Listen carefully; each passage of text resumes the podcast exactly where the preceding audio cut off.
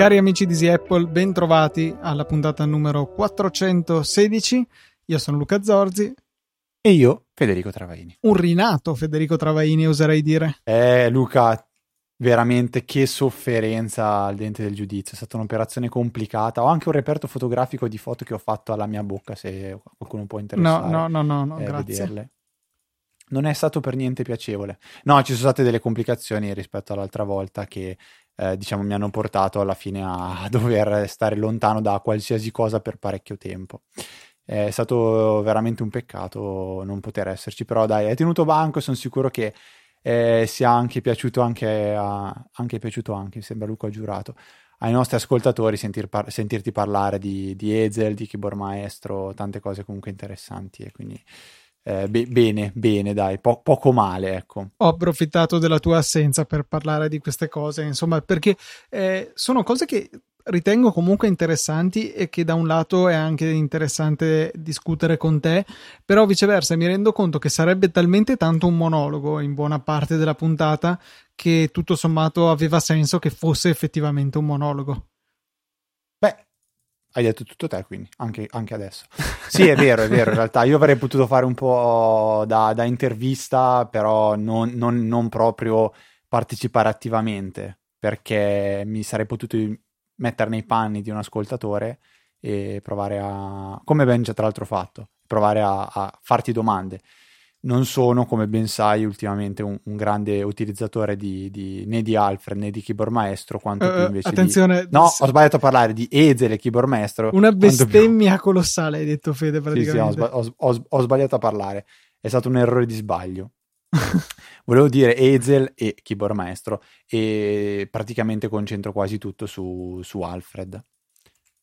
Che sì, fa tante cose, si sovrappone per alcune cose a keyboard maestro, però diciamo che non può, cioè sicuramente da solo non è sufficiente a coprire tutte le funzioni, magari però copre quelle che servono a te. Esatto, detto tu. detto, dico tutto io. Cioè. Sì, sì, adesso io vado offline, anzi AFK come, come si dice nel mondo del gaming e ti saluto. No, Luca, eh, scorsa puntata ti sei dimenticato di leggere una recensione su iTunes, eh, quindi mi sembra doveroso metterla in cima alla lista.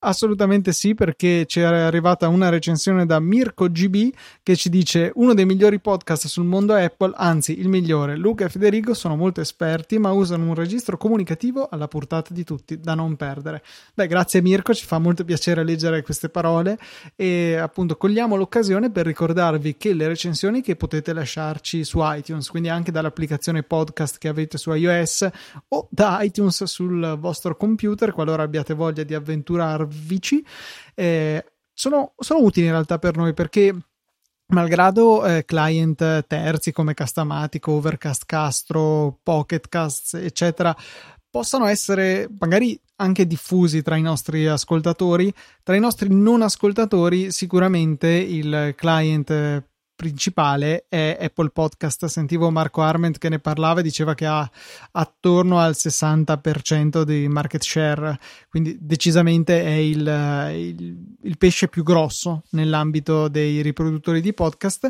e eh, è intimamente legato, ancor più che gli altri riproduttori, alla iTunes Directory, quindi tutto l'elenco di podcast che sono pubblicati per eh, la fruizione tramite iTunes.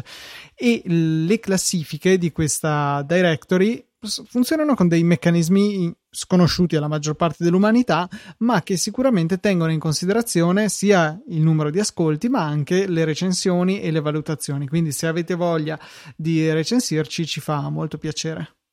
E detto questo, abbiamo un primissimo follow up che riguarda una delle applicazioni preferite di Luca e di cui hai parlato anche approfonditamente nella, nella scorsa puntata, ovvero Road Trip Luca. Sì, perché ho un piccolo auto follow up perché stavo trafficando in road trip per segnare delle manutenzioni che avevo fatto e ho provato così, giusto per vedere cosa era disponibile, a modificare i dettagli della mia auto e ho notato che c'era anche l'opzione per cambiare l'unità di misura del carburante, che nel mio caso è litri, ma poteva diventare anche chili nel caso del metano oppure kilowattora nel caso delle auto elettriche. Quindi, contrariamente a quanto avevo detto in puntata, non bisogna accontentarsi di trattare i litri, cioè i chili di metano o i kilowattora di corrente elettrica eh, come tali, pur vedendoci di fianco scritto litri, eh, ma si può proprio indicare qual è l'unità di misura che viene utilizzata per quantificare il carburante utilizzato dal nostro veicolo. Io avevo una domanda ehm, per quello che dicevi la scorsa puntata. Tutta la parte di manutenzione ovviamente va inserita manualmente, ma tu parlavi di cambio gomme. Sì, ha proprio cioè, una sezione specifica per tenere okay. traccia delle gomme. Cioè, quindi lui ti dice hai fatto tot chilometri con queste gomme, sarebbe ora di cambiarle? Non so se puoi avere un avviso del genere, però io ho per dire cambio tra le estive e le invernali nella macchina. Ah, sol- e... ah, ok, soltanto per quello, quindi tu stai dicendo. E quindi le tengo sott'occhio e posso sapere quanti chilometri ho percorso con ciascun treno di gomme, perché magari con ciascuno ci faccio più stagioni, per fortuna ci faccio okay. più stagioni, e, e, quindi posso avere un totalone che mi viene mostrato. Eh, sulla moto, poi, perché ha anche il concetto di moto, il road trip, eh, distingue l'anteriore e la posteriore, perché spesso la posteriore si consuma mm, più rapidamente dell'anteriore. Il mio standard di solito è due posteriori per ogni anteriore che cambio. L'ultimo giro mi sono durate uguali, il che è un po' preoccupante, però ecco, eh, questo è un po' la funzionalità inclusa in road trip e la trovo veramente comoda sia a fini di statistica sia anche se non vi ricordate mai di dare un occhio se le vostre gomme sono usurate magari se vi rendete conto che sulle vostre gomme estive avete percorso 140.000 km forse è il caso di controllare che non, sia, non stiate viaggiando sul cerchio direttamente Prima domanda vera e propria di un ascoltatore invece arriva da parte di Valerio. Valerio che eh, fa una domanda su uno degli argomenti forse più, più, più trattato nella storia di Easy Apple, eh, che è le applicazioni per il to-do. E che tra l'altro è un argomento che è sempre attuale perché tu lo cambi abbastanza spesso il sistema che utilizzi. Ma diciamo che lo cambio principalmente perché non sono mai troppo soddisfatto del, del, dell'applicazione per, fare, per, per usare i to-do e per qualche motivo ogni 3x2 che in realtà non è proprio vero 3x2 perché adesso è un po' che sto usando Todoist, mi viene di, da sperimentare, scaricare un'altra applicazione, provarla, giochicchiare, poi non è detto che faccio eh, la, la, migrazione eh, immediatamente o, o, magari definitivamente, però ormai è quasi un annetto che uso di fisso Todoist. Ehm, avevo spoilerato circa un mese fa che sto sperimentando anche um, OmniFocus perché esiste la versione diciamo per, um, per, web che mi ha molto uh, incuriosito perché la mia necessità è quella di avere un'applicazione che funzioni anche su Windows e per questo serve quindi una, una versione web.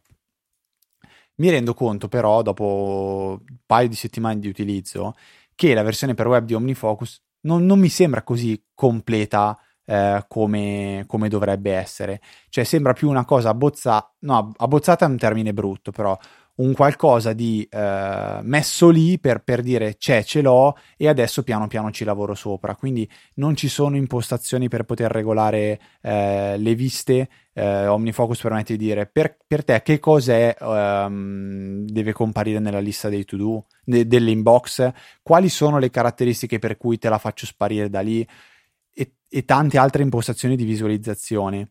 Queste non ci sono e um, diciamo così mi ha, un po', mi ha un po' lasciato non spiazzato, però non, non mi ha fatto molto piacere perché mi aspettavo di trovare qualcosa di, di completo e, e, questo non è stato. Quindi questo è prima, il primo deficit di, di, diciamo, di OmniFocus. E poi ho risperimentato la difficoltà nel, nell'utilizzare un software del genere che è veramente complessissimo da utilizzare. E... È potente, ma è difficile da cucirsi addosso, questo è il suo problema.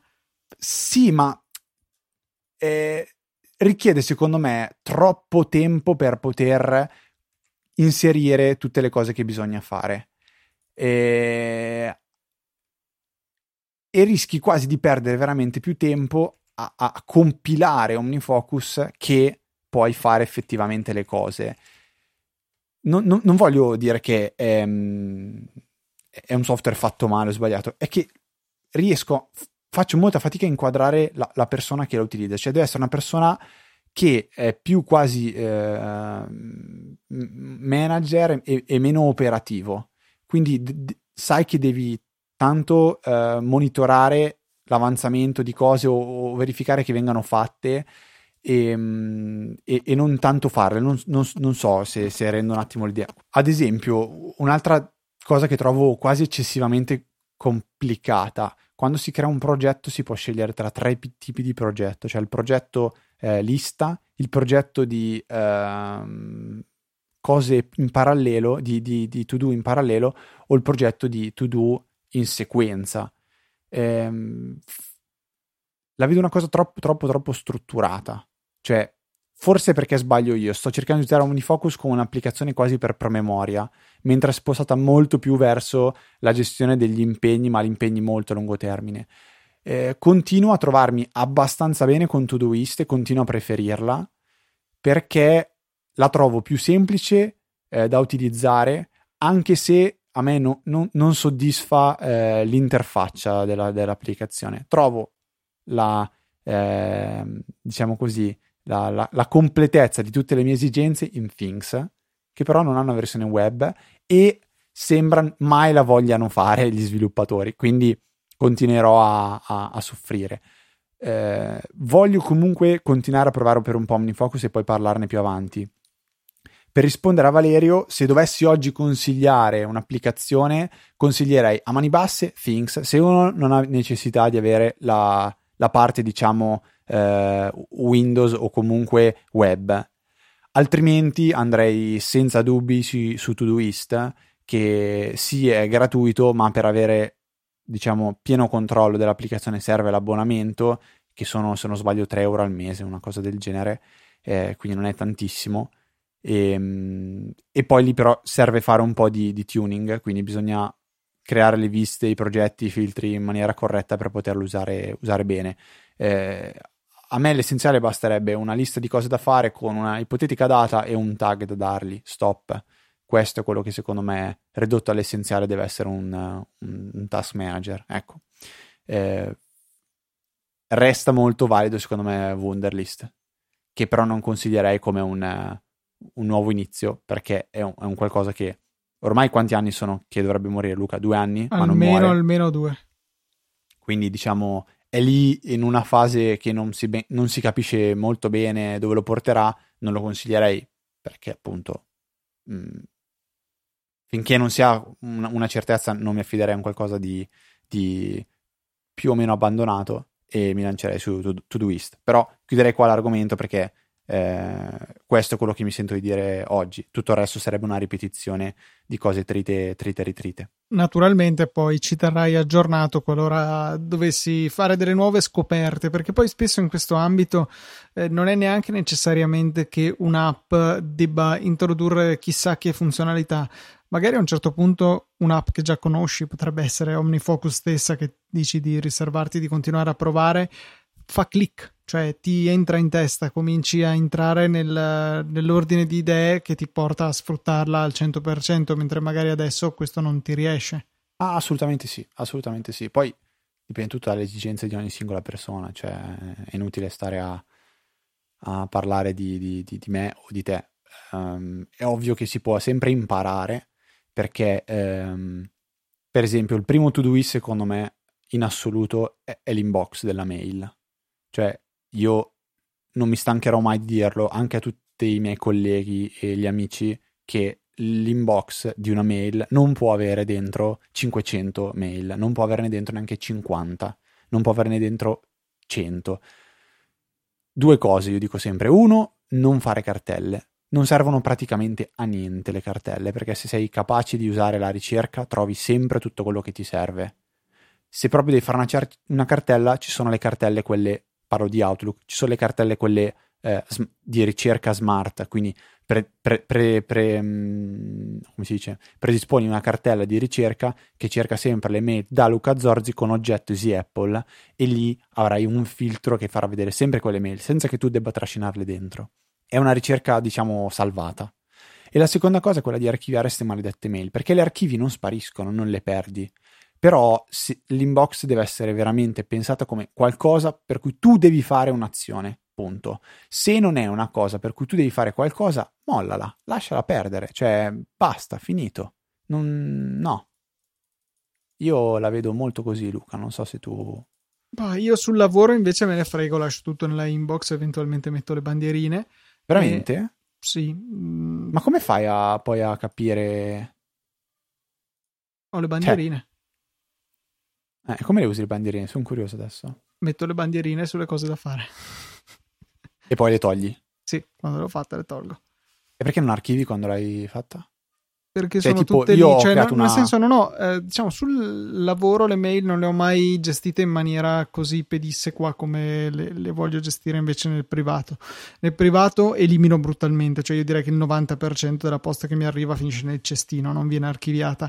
C'è pieno di roba di cui non ho nessun bisogno dopo che l'ho letta non ne avrò bisogno neanche in futuro. Tipo, eh, mi è arrivata stasera la newsletter di Nazel, quel servizio che raccoglie quello che viene condiviso dai nostri contatti su Twitter, Facebook, eccetera, e ci fa un riassunto e mi arriva ogni sera. Io poi del cestino, cosa le tengo a fare queste robe? Non è che tra due anni c'è caso che vada a vedere cosa è stato pubblicato il 10 luglio 2019 No, io ho un approccio diverso, onestamente. Butto Però, via. dicevo, su Outlook tipo ho creato una, una macro per cui faccio command shift, eh, control shift 1 e lui sposta nell'archivio e marca come, marchia come è fatta la mail. Cioè, gli proprio gli mette la spunta la V. oppure ho creato il control shift 2, praticamente crea una, una riunione.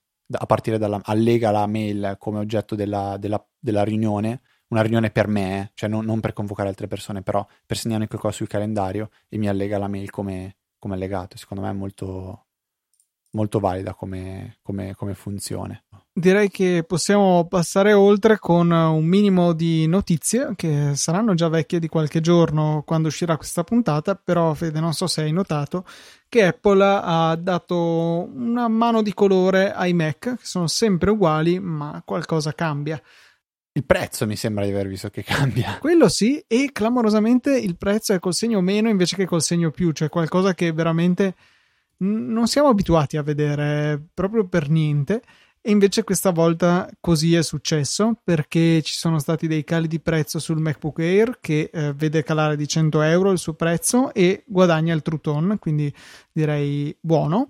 Eh, Ricordiamo cos'è il True Tone? Il True Tone è l- quella funzionalità che consente al Mac in maniera del tutto trasparente dal nostro punto di vista e c'è anche la stessa funzione su iOS di adattare la temperatura del colore sulla base dell'ambiente che ci circonda. Quindi può virare un po' più sul giallino un po' più sull'azzurrino in particolare si nota bene sui bianchi ma non come Night Shift che serve invece volutamente a ingiallire tutto verso sera, ma per cercare di darci dei colori sempre, non so se piacevoli o fedeli, a dire la verità, ho il dubbio. Secondo me piacevoli perché non è fedele. Mm, sì, è corretto, eh, piacevoli in ogni eh, situazione di luce, perché chiaramente in, al sole è diverso che in una stanza illuminata con luce calda, è diverso da una stanza illuminata con luce fredda e fa tanta differenza. È molto eh, non è bello ecco, passare da uno schermo con True Tone a uno senza.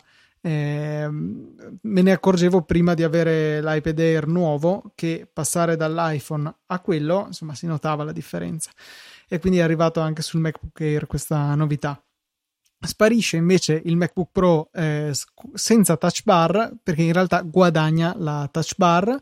Come tutta la linea 13 pollici, lui era appunto l'ultimo escluso, diventa ora con CPU quad core, seppure questa versione chiamiamola economica perché parte mi pare da 1500 euro giù di lì, eh, mantenga una CPU più scarsetta delle altre, quad core sì, ma solo 1,4 GHz con un turbo boost abbastanza scarso. Quindi Sicuramente non sarà un mostro di potenza, sarà comunque più veloce dell'Air, probabilmente in, soprattutto in multicore, potendo contare su 4 core anziché 2. Però ecco, a parità di prezzo risulta un, upgrade direi gradito, magari tranne da chi odia la touch bar, perché chi non la ama o chi gli è indifferente sarà indifferente anche questo passaggio, mentre chi attivamente la odia, ecco, non sarà molto contento. Sarà contento invece chi si approccia a comprare un Pro da 15 pollici perché sono calati i prezzi di 100 euro su tutta la linea e eh, c'è stato un grosso grosso calo per i prezzi degli aggiornamenti, gli incrementi di storage di SSD ci sono stati cali tra i 200 e i 1400 dollari, penso che in euro poi si siano tradotti uno a uno. Eh, sugli aggiornamenti a un tera si scende di 200 euro, dirò euro anche se magari sono dollari. 400 euro in meno per i 2 tera e 1400 euro in meno fino a 1400 euro in meno per l'opzione dei 4 tera. Quindi in pratica se dovevate prendere i 4 tera aspettare un giorno dal vecchio modello dal vecchio prezzo al nuovo prezzo vuol dire che per la stessa cifra potete portarvi a casa anche un MacBook Air e andare a cena fuori. Quindi direi niente male questo Addio invece al piccolo MacBook con la singola porta USB-C è stato rimosso dalla vendita, sembra che appunto sia definitivamente morto, una vita breve perché 2015-2019 sono solo 4 anni e ora tutti i portatili Apple sono con uno schermo retina perché è sparito anche il vecchio Air eh, modello precedente, hanno tutti sole porte USB-C ma con Thunderbolt 3 quindi non c'è più diciamo la confusione che poteva esserci in passato perché il MacBook è sì vero che come connettore era l'USB-C ma la funzionalità era limitata all'USB-C quindi non supportava gli accessori Thunderbolt 3 che seppur pochi comunque esistono e poteva creare, anzi sicuramente creava confusione questa cosa. Ora è tutto uniformato, sono, cambia il numero di porte Thunderbolt 3 perché su Air e MacBook Pro 13 pollici base sono due, mentre sui 15 pollici sono 4 e anche sui 13 pollici più grossetti. Eh, però appunto sono tutte porte che sono in grado di supportare Thunderbolt 3 con tutti i vantaggi che ne conseguono. Ora ha un po' più senso, mi sembra, la, la linea di portatili che ha Apple. Manca ancora forse qualcosina, anzi direi che certamente manca perché comunque 1279 euro che sono del nuovo Air eh, come base d'attacco è un po' poco. Bisognerebbe riuscire ad arrivare ai, ai magici 999 che comunque nel mondo di, dei portatili in senso lato è abbastanza, non è certo una fascia bassa, però magari rende possibile l'approccio al mondo Mac anche a chi viene da, da, un mondo PC dove i prezzi sono ben altri. Insomma, chiaro, magari anche la qualità è diversa, l'hardware è diverso, però se guardiamo solamente il cartellino del prezzo, a volte cambia il numero di cifre, per cui ecco, direi che la differenza è grossa. Il price tag e Fede ti metto giù veramente. Direi che Easy Apple muore così inaspettatamente Ma... dopo 400. No, beh, questa dai non, è, non era degna di... Dai, adesso. Sì, ah, sì, abbastanza, sì, abbastanza. Cambia discorso prima che possa dirti altro. Va bene. L'altra grossa notizia, Luca, è che... Eh... Adesso ti faccio mettere giù davvero. Eh, Giovanni Io ho ha lasciato Apple. Perché questa ti ascolto ancora? Questa era, questa era bella, però, dai. E, ehm, ne hanno parlato in tanti, tanto. Eh, tu ti sei cioè, fatto no, qualche hai... idea, cioè tu come la pensi con eh, il saluto, l'estremo saluto che Johnny Ive ha dato ad Apple? Avevo dato la notizia nella puntata scorsa, eh, però eh, c'è stato un modo di pensarci su, c'è stato un modo di eh, eh, riflettere, sentire le opinioni di altri. Tu che idea ti sei fatto? è impossibile dare un giudizio perché ci pensavo proprio prima, non è come dire che un giocatore di calcio o un pilota di Formula 1 se ne va da una squadra o da un team, dove riesce a capire qual è l'impatto della persona sul risultato finale. Cioè, se ne va Cristiano Ronaldo dalla Juve, uno vedendolo giocare in campo si rende conto di che cos'è eh, Cristiano Ronaldo per la Juventus, si rende conto di qual è l'impatto che ha Leclerc sul, sul, diciamo, sul, sulle, su, sul risultato di, um, della Ferrari. Però Jonathan Ive che impatto ha su Apple e i suoi risultati, eh, secondo me è veramente troppo difficile poterlo, poterlo dire, quindi mi sembra veramente di farci tante pippe. Eh, l'unica cosa che si può fare è, è, va bene, è aspettare e vedere che cosa, che cosa succederà. Ehm, non lo so, non ho una, una vera e propria opinione. Cioè, non, non, non, chi ha detto ah, l'iPhone 10 allora non l'ha fatto lui perché se l'avesse fatto lui non avrebbe avuto il notch, non avrebbe avuto altre robe. Non è vero, perché se uno pensa alla, eh, alla descrizione dell'iPhone, alla presentazione dell'iPhone 10, cioè um, Jonathan Ive ne, ne, parla, ne parla tranquillamente. È, è, è la sua la voce che descrive che cos'è l'iPhone 10. Quindi sicuramente l'ha presentato lui, se no non parlerebbe di qualcosa di, no, di non suo, perché l'hanno obbligato. Cioè, questo è un pochettino mia, il mio punto di vista. Non so tu cosa. Guarda, io sono abbastanza certo che eh, Johnny Ive si sia un po' stufato del disegnare prodotti di largo consumo, cioè lui l'unico, cioè non l'unico, ho sbagliato parola, l'ultimo grosso contributo l'ha dato con l'Apple Watch. Eh, L'Apple Watch era palesemente una sua creazione che mostrava tutte anche le sue particolarità, se vogliamo. Eh, direi che ne è un esempio lampante il, eh, la versione Edition, che non aveva alcun senso, diciamo la verità, per Apple, però lui l'ha voluta, l'hanno realizzata e e così è stato. Poi di lì, secondo me, è un po' cominciata una marginalizzazione da parte sua. Sicuramente questo non vuol dire che non abbia avuto un'influenza sui prodotti che sono stati rilasciati dall'Apple Watch in poi, però eh, secondo me è stato un impegno un po' più distaccato, il suo interesse si è spostato anche verso altro, eh, parliamo ad esempio di Apple Park, nuovo, la nuova sede di, di Apple che sicuramente è stata profondamente influenzata perlomeno dalle sue idee e forse anche ha visto una sua partecipazione veramente attiva. E lui poi è stato quello che ha spinto, eh, almeno così sembra di poter dire dall'esterno, su a volte fare delle concessioni all'estetica senza che, cioè, i, che hanno poi in parte compromesso l'esperienza d'uso, la rincorsa estrema alla sottigliezza del dispositivo anche quando non era necessario, anche quando poi non c'era, perché, cioè, chiaro, avere un dispositivo sottile è comodo, è utile, ma fino a un certo punto. Quando avremo man- nelle mani dei coltelli non, non, sarà poi più così utile e quindi forse si poteva mantenere lo spessore che c'era e sfruttare questo spessore per altre cose. Eh, è sempre difficile trovare un, eh, un, bilancio corretto tra queste due esigenze contrastanti, però mi sembra di poter affermare che Johnny Ive eh, nel dover scegliere tra una e l'altra tendeva a scegliere un po' troppo nella direzione della sottigliezza a tutti i costi. Eh, lui poi appunto nell'essere in teoria immischiato con tutto ma in pratica distaccato almeno così pareva rischiava di essere un po' un freno anche ad altri, eh, ad altri che in realtà comunque mandavano avanti o perlomeno partecipavano a mandare avanti la baracca in Apple perché è evidente che Apple ha una scala tale che non è pensabile che tutto il design sia fatto da lui eh, ci sono squadre intere di designer che ci lavorano però se comunque lui manteneva un ruolo di prestigio molte cose dovevano passare per la sua scrivania prima di essere approvate. E rischiava se il suo interesse era effettivamente calato come sembrava rischiava di rappresentare un po' un collo di bottiglia. Quindi con questo non voglio dire che sono super contento che si sia finalmente levato dai piedi che era una, un freno una palla al piede per Apple questo no.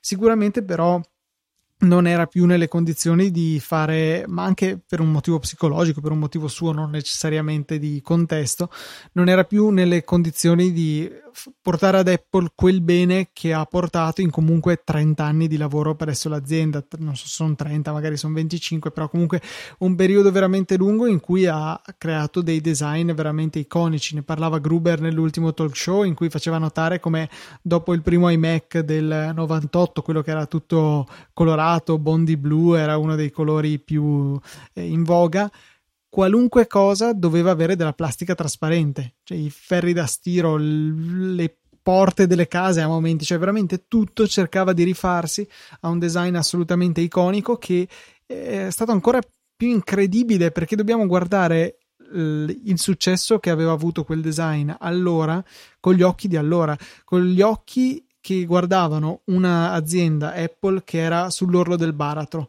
non certo il fenomeno di massa, il, lo status symbol che è adesso, in cui è guardata come un esempio sicuramente dal punto di vista del design e non solo Apple. Allora non era affatto così, eppure è stato un successo mondiale, cioè quel tipo di design eh, è stato veramente di grandissimo successo. E quello penso che sia stato non dico totalmente, ma ci sia stato un ottimo contributo da parte di Johnny Ive. Eh, non poteva più continuare a essere così anche per un discorso di esaurimento, quindi eh, forse per l'azienda complessivamente meglio che se ne sia andato, nel senso lui è libero di perseguire quello che veramente lo appassiona, lui comunque il suo segno l'ha lasciato, l'ha lasciato nell'azienda, nei suoi prodotti, ma anche nei suoi collaboratori che quindi sicuramente hanno saputo acquisire da lui i punti forti del, del, suo carattere, del suo linguaggio di design, però mh, probabilmente riusciranno anche un attimino a frenare su quelli che erano i suoi tratti più estremi e che potevano viceversa essere negativi sul risultato complessivo. Ok, io vabbè, ho già detto quello, quello che penso, il discorso un po' legato alla po' di pippe, eh, faccio, faccio, molta fatica ad avere, ad avere, un'opinione di tutto questo, però eh, va bene, abbiamo detto la nostra. Luca, eh, io ho giocato un po' con la beta di Apple, eh, sì, di iOS 13, ho anche avuto modo di, eh, su Reddit, scoprire che ci sono eh, delle novità curiose, delle dimostrazioni che sono state fatte da alcuni utenti, per esempio, eh, questa però non è di Reddit ma di Twitter, la possibilità di eh, solo utilizzando eh, l'iPad e un cavo USB trasferire un file sul Kindle, cosa che sarebbe stata impossibile fino a, anzi lo è tuttora per chiunque ha un iPad. E, ehm, non so se tu hai in mente possibili utilizzi di questo tipo che potrebbero farti venire voglia di dire ah sì forse l'iPad diventa qualcosa di un po' più importante per me, cioè eh, l'apertura all'USB, io questa cosa del Kindle onestamente non ci avevo neanche pensato. A te tocca? Ma in realtà no, perché l'USB lo uso poco anche sul Mac, cioè ho degli hard disk esterni, ma più che altro utilizzati per backup. Quello che eventualmente potrebbe toccarmi di più è la disponibilità direttamente in files del, eh, delle condivisioni di rete, perché spesso utilizzo quelle per accedere a file presenti sul NAS più che non eh, USB. Eh, sicuramente diciamo che è sempre più versatile, sempre più qualcosa che volendo potrei usare.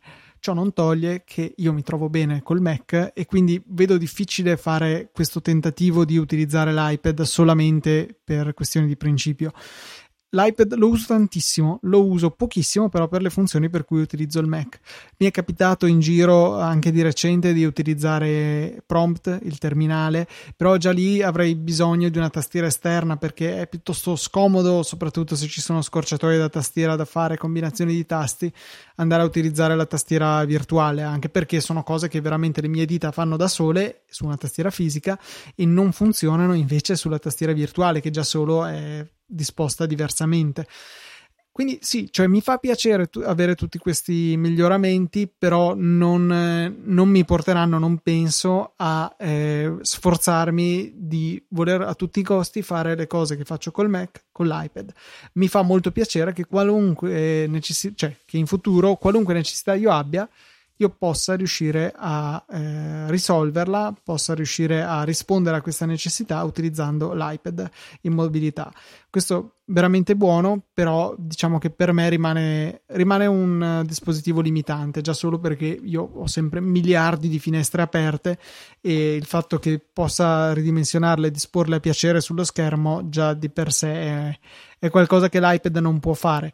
In assoluto, però, mi fa molto piacere il progresso che sta facendo. Pian pianino si avvicina a qualcosa che posso utilizzare senza imprecare troppo. Diciamo, questo è un po' lo stato, ma mi rendo conto che io utilizzo il computer in maniera del tutto anomala rispetto al grosso della popolazione. Per esempio, una cosa che a me fa impazzire quando vedo la gente anche con schermi grandi, tutte le finestre a tutto schermo, tutte le finestre massimizzate non serve a niente. Le finestre disponile bene, ridotte delle dimensioni che servono e puoi avere molte più cose sullo schermo sempre a disposizione. Fai anche solo comparire un angolino di una finestra e potrai cliccarci sopra e portarla in primo piano, coprendo solo quello che serve delle altre finestre. Cioè, finestre massimizzate non le uso pressoché mai. Beh, ci sono tante cose dai che fanno innervosire quando si vede un altro che usa il computer tipo copia e incolla o quando vedi delle robe che ti sono pa- dici ma cavolo ma ti rendi, non ti rendi conto che ti stai impiegando il triplo del tempo a fare così invece dovresti fare cos'ha a volte mi verrebbe da togliergli il mouse a certa gente però per correttezza non lo faccio. Ah togliergli il mouse magari esagerato però a me invece dà molto fastidio quando mi tolgono il mouse non so se anche tu hai questo questa caratteristica. Quando qualcuno mi toglie il mouse io vado, vado, fuori di testa. Cioè, perché è come se mi stessi togliendo parte del potere. Perché alla fine stai usando il mouse, è, potere. Io infatti lo, cioè, faccio, se, do sempre l'indicazione del fatto Totò fai tu che così facciamo prima, però ah. non mi piace che mi venga tolto. Ma non lo fa nessuno. Ah, lo sanno. No, boh, in generale, cioè, la, la gente, cioè, togliere il mouse è un gesto di prepotenza. È per questo che No, però sai uno che ti dice, non so, si il computer e dici, oh sì, to, te, ti faccio vedere e ti, e ti, prende il mouse. A me quella roba lì fa, in, fa imbestialire. Quando sei presente? Ho presente, ho presente. Mm-mm. Ascolta, eh, passando da iPad invece ad Apple Watch, ho scovato un video, sempre se non sbaglio su Reddit, tanto per cambiare, di uh, uno, uno svilupp- lo sviluppatore di un'applicazione che si chiama FlickType e che è un'applicazione che permette di uh, prendere delle note sull'Apple Watch tramite una tastiera a tutto schermo che è, deve essere qualcosa di pseudo intelligente, cioè tu scrivi, ovviamente non, non, non, digiti la lettera giusta, non ti fa neanche vedere che lettera stai digitando, ma ehm, lui riesce a capire quello che stai dicendo e poi te lo salva sotto forma di nota. Tu hai mai sentito questa necessità con l'Apple Watch, cioè, tu usi l'Apple Watch come interfaccia per, per scrivere qualche volta, cioè ti capita di farlo? Allora, per dettare spessissimo, mm, anche per rispondere ai messaggi se ho cose brevi da scrivere e magari sono in una situazione che mi sarebbe scomodo o scortese tirare fuori il telefono con l'Apple Watch si può fare in maniera molto più discreta e, e lo faccio volentieri questo, questo sì. Eh, però no, non certo per digitare cose particolarmente lunghe. Mm. Io mai, mai, mai, forse ok il massimo che posso scrivere con l'Apple Watch. No, oh, no, io K. quello molto... Ma molto... prendere note, cioè ti capita di, di, di, dire mi voglio segnare qualcosa, anche adesso che ci sarà l'applicazione memo vocali. Io gli dico segna nei promemoria al limite. Con Siri. Sì, sì, sì, io, io veramente sul watch direi che il 90% delle mie interazioni sono con Siri, se escludiamo guardarlo per vedere che ore sono. Ok, comunque lasciamo nel link, cioè nelle note della puntata il link per poter andare a vedere questo, uh, questo, questo video. L'applicazione adesso, se non sbaglio, è possibile eh, provarla in beta se ci si vuole iscrivere alla, alla beta, altrimenti non si può fare niente. E continuando sempre Luca, se tu non hai da, da, da intrometterti, interrompermi, dire qualcosa, io avrei un altro paio di segnalazioni da fare. Vadi, eh, vadi. La prima non mi... Ho questo déjà vu, mi sembra di averne parlato, però ho cercato su Easy Apple e sul sito di Easy Podcast e non ho trovato nessun riferimento, quindi le possibilità sono due. Una, o non ne ho mai parlato, due, eh, sono stato un uh, bad boy io non l'ho inserito nelle note della puntata. L'applicazione in questione si chiama Dreamlab ed è un'applicazione sviluppata da Vodafone e serve per uh, Luca, correggimi perché dirò tecnicamente una cosa scorretta, però serve per far, far sì che il proprio dispositivo iPhone o iPad che sia entri a far parte di una sorta di eh, network e metta a disposizione eh, le proprie risorse in termini di calcolo, quindi CPU, per poter risolvere dei super mega problemi eh, che vengono, diciamo, mh, mm, richiesti e vengono impostati da eh, delle associazioni, per lo più sono università. Mi spiego meglio, quindi. Prima di andare a dormire, questo perché è Dream Lab, eh, voi andate ad aprire l'applicazione e scegliete uno dei progetti a cui volete contribuire. Contribuire dando appunto, eh, mettendo a disposizione il vostro iPhone o iPad per fare dei calcoli, calcoli che servono per risolvere un problema, un problema che riguarda la ricerca per una cura, la ricerca per risolvere un problema eh, che, che è specificato all'interno del progetto. L'iPhone resterà lì dormiente in ricarica ricevendo dati, scambiandosi dei dati con dei server, facendo dei calcoli e rilasciando indietro quelli che sono i risultati. Una sorta di cloud computing. Luca, detto una cazzata? No, no, corretto. Cioè, alla fine è una condivisione di risorse eh, messa a disposizione di entità che ne abbiano bisogno e quindi si presume non per eh, minare Bitcoin, ma per no, finalità più alte. Ecco, e mh, niente, per fare questo basta lanciare l'applicazione prima di andare a dormire. L'unica accortezza è mettete a ricaricare il dispositivo perché altrimenti la mattina ve lo trovate più che prosciugato. Eh, perché eh, praticamente a me è capitato una volta di mettere l'iPad a caricare, ma l'ho messo a caricare con un, con un caricatore un po' eh, sfigato, diciamo, e mi sono trovato l'iPad alla mattina con tipo il 3% di batteria perché non riusciva ad alimentarsi correttamente e l'energia che gli era richiesta dall'applicazione era maggiore di quella che gli veniva data dalla rete quindi la, rallentava solamente la scarica. A questo sì, proposito, esatto. eh, mi è capitato di dimenticare di mettere in carica l'iPhone, fatalità dopo un giorno in cui l'avevo usato parecchio, quindi mi sono svegliato che aveva l'8% di batteria. Allora ho tirato fuori le armi pesanti, ho preso il caricatore da 87 watt del mio MacBook Pro e ho collegato l'iPhone con un cavo da USB-C a Lightning, quello ufficiale Apple e posso riportarvi che dopo 38 minuti era passato al 70%, quindi ha caricato il 62% di batteria in 38 minuti. Eh, non è male, dai. Ci sono altri telefoni che fanno di meglio, fanno più in fretta, eh, però hanno anche spesso dei sistemi proprietari per la ricarica. C'era uno Xiaomi forse che si caricava a 100 watt, 180 40 watt, una roba ridicola. Cioè, già questo livello di ricarica rapida comunque fa scaldare parecchio l'iPhone, cioè si sentiva che era bello caldo, non era al solito leggero tiepidume dato dalla ricarica a velocità normali. Caricarlo così in fretta non è affatto una buona cosa per la batteria, è più o meno ininfluente se fatto una volta ogni morte di papa. Il mio iPhone, che ce l'ho da 8-9 mesi, una roba del genere, è la prima volta che subisce una ricarica con questa velocità e probabilmente sarà l'unica per quest'anno e spero anche per l'anno prossimo. Eh, però ecco, ci sono dei dispositivi che addirittura vengono forniti con dei caricabatterie super mega veloci che quindi se utilizzati sempre eh, andranno a deteriorare inevitabilmente la batteria dato che le batterie a litio non amano il calore. Battery University. Sì, potremmo mettere il link a caso anche se sto giro qua. Ogni tanto, già che lo segno, se no. Detto questo, Fede, direi che siamo giunti in conclusione della nostra puntata odierna. Non ci resta che eh, ringraziare i donatori che per questa settimana sono Alessio Pappini, Riccardo Innocenti e Adriano Prea. Grazie mille per il vostro supporto. Sezione supportaci di podcast.it per fare lo stesso. Vi ricordo anche il prodotto della settimana, un prodotto che troviamo su Amazon, generalmente che ho comprato io, visto che ho questa tendenza ad avere le mani un po' bucate eh, su, su Amazon. E vi suggerisco questo prodotto perché può essere un ottimo spunto per comprarlo su Amazon con il nostro link affiliato, ci dà una piccola percentuale e a voi non costa nulla in più, ma ci aiuta appunto veramente tanto, ma nulla vi vieta di cliccare su quel prodotto e poi comprare tutt'altro, sempre nella certezza che supporterete Easy Apple.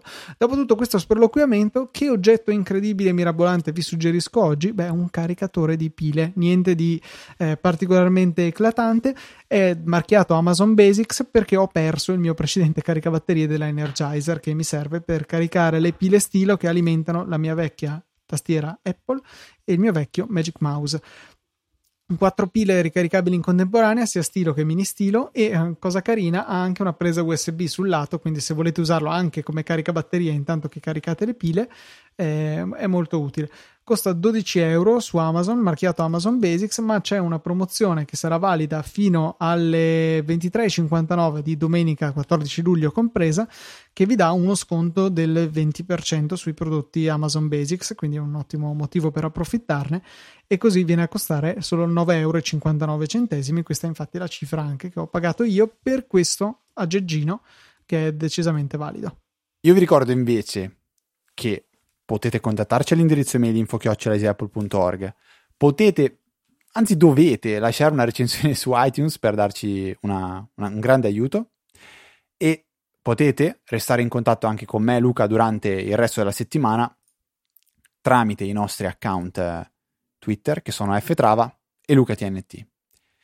E direi uh, che per questa puntata è decisamente tutto. Un saluto da Federico. Un saluto da Luca.